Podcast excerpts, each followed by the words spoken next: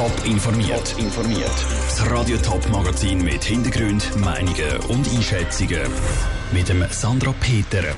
Wie Stadtbus Winterthur den Fahrplan wegen Personalmangel ausdünnt und wie der Bundesrat die Abstimmungskampagne für das Mediengesetz lanciert, das sind Themen im Top informiert. In den Hauptverkehrszeiten alle sechs Minuten ein Bus. Für die Wintertourerinnen und Wintertourer ist das normal. Schon gleich müssen die einen aber ein bisschen länger warten, bis der nächste Bus fährt. Weil Stadtbus Winterthur ein Haufen Personal fehlt, wird das Angebot abgefahren. Wie sich der Personalmangel konkret auswirkt, im Beitrag von Lucia Niffeler. Grippefälle und neuerdings ein Haufen Leute, die in Corona-Quarantäne müssen. All das hat bei Stadtbus dazu geführt, dass das Unternehmen zu wenig Chauffeurinnen und Chauffeure hat. Um den Mangel zu kompensieren, wird schon nächste Woche das Angebot reduziert, sagt der Stadtrat Stefan Fritschi. Wir müssen leider aber nächsten Montag die Linie 2e, das ist eine Entlastungslinie zwischen dem Gutschick und dem Schloss Fünflingen einstellen und eine Woche darauf werden wir die Linie 1, 2 und 3 ein bisschen ausdünnen, das heisst in der Hauptverkehrszeiten vom 6-Minuten-Takt zum 7,5-Minuten-Takt. Außerhalb der Stoßzeiten fahren die Busse nur noch alle 10 Minuten. Die drei Linien hat die Stadtbus gewählt, weil die einen sehr dichten Takt haben. Aber wenn dort also ein bisschen weniger Bus fahren, müssen die Passagiere nicht allzu lange warten. Um den Personalmangel zu kompensieren, greift die Stadtbus neben der Fahrplanreduktion auf verschiedene Optionen zurück, erklärt der Direktor Thomas Niederröst. Auf der einen Seite tun wir Pensionierten wieder einsetzen. Wir haben so einen Stock von 13 Pensionierten, den wir jetzt einsetzen können zusätzlich noch zu dem, was sie ohnehin nicht schon geleistet haben während der Corona-Zeit. Aber nicht nur pensionierte Fahrerinnen und Fahrer werden wieder aufgeboten, auch andere Angestellte von Stadtbus werden, wenn möglich, ins Fahrerhäuschen beordert. Dann ist es so, dass wir sämtliche Mitarbeiter, die das Busbillett haben, in der Verwaltung, in der Technik, im Betrieb, die ganze Firma versucht, zu Vordienst noch einzusetzen, soweit das geht, soweit das ihre eigene Arbeit dann nicht stehen bleibt. Also, weil ja die muss noch gemacht werden. Gewisse Projekte und Arbeiten müssen wegen dem aber gleich rausgeschoben werden, damit weiterhin genug Fahrerinnen und Fahrer zur Verfügung stehen. Stadtbus rechnet aber damit, dass sich im Januar die Situation wieder bessert. Auf dann werden auch 15 neue Leute eingestellt. Der Beitrag von der Lucia Niffeler. Auch bei anderen Verkehrsunternehmen in der Region ist die Personalsituation angespannt. Der Verkehrsbetrieb Schaffhausen und der Verkehrsbetrieb Glattal sagen auf Anfrage, dass der Fahrplan im Moment noch nicht muss reduziert werden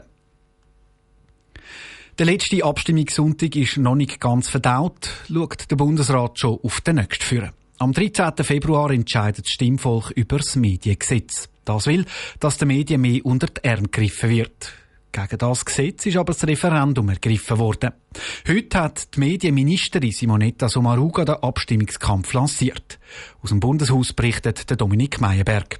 Die Medien stehen wie mehr unter finanziellem Druck. In den letzten paar Jahren sind nicht weniger als 70 Zeitungen verschwunden, sagt die Bundesrätin Simonetta Sommaruga.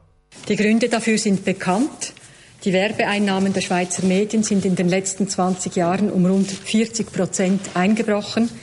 Statt bei den einheimischen Zeitungen und Radios landen die Werbegelder immer mehr im Ausland bei den großen internationalen Internetkonzernen. Dazu kommt, dass die Zahl der Abos zurückgeht und für Online-Angebote weniger gezahlt wird. Das Parlament hat in der Sommersession verschiedene Massnahmen ergriffen. Entstanden ist ein Massnahmenpäckchen, das die Medien mit bis zu 151 Millionen Franken zusätzlich fördern soll. Simonetta Sommaruga sagt, profitieren würden vor allem die lokalen Medien, sodass weiterhin eine Berichterstattung aus allen Regionen möglich sei. Das ist für den Bundesrat entscheidend. Keine Region darf abgehängt werden. Lange war das selbstverständlich, heute nicht mehr, weil die einheimischen Zeitungen und Radio sind stark unter Druck geraten. Gegen das beschlossene Massnahmenpäckchen ist das Referendum ergriffen worden. Die Gegnerinnen und Gegner kritisieren, die Unabhängigkeit der Medien sei gefährdet und das Geld vom Steuerzahler fließe zu den heute schon reichen grossen Verlagen. Simonetta Samaruga kontert. Wenn Sie sehen, wie die kleinen und die mittleren Verlage sich äh, für diese Vorlage eingesetzt haben, mit Herzblut, und zwar während der parlamentarischen Beratung, aber auch jetzt, wo es um die Abstimmung geht, dann ist es klar, dass diese Vorlage machen wir in erster Linie für die kleinen und die mittleren Verlage, die auch am meisten unter Druck sind.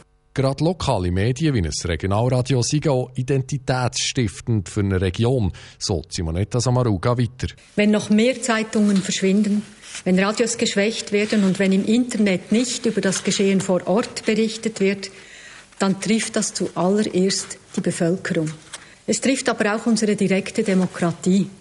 Diese baut nämlich darauf, dass die Bevölkerung sich umfassend informieren kann. Die zusätzlichen 151 Millionen Franken sollen über die Radio- und Fernsehabgaben und über das Bundeskessel finanziert werden. Die Abstimmung ist am 13. Februar. Der Dominik Meyerberg aus dem Bundeshaus. Über das Argument der Gegnerinnen und Gegner berichtet Radio Top dann zu einem späteren Zeitpunkt. Top informiert, auch als Podcast. Mehr Informationen gibt's auf toponline.ch.